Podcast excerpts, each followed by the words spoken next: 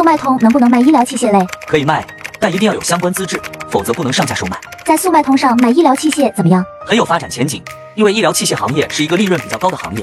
卖家想在速卖通上卖医疗器械的话，一定要提前了解市场，并取得医疗器械生产许可证和医疗器械经营许可证等，一定要按品牌规则去发布产品。做好了还是很有利润赚的。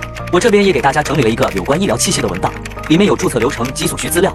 对医疗器械行业感兴趣的，可以进我粉丝群或评论区回复六六六，我发你。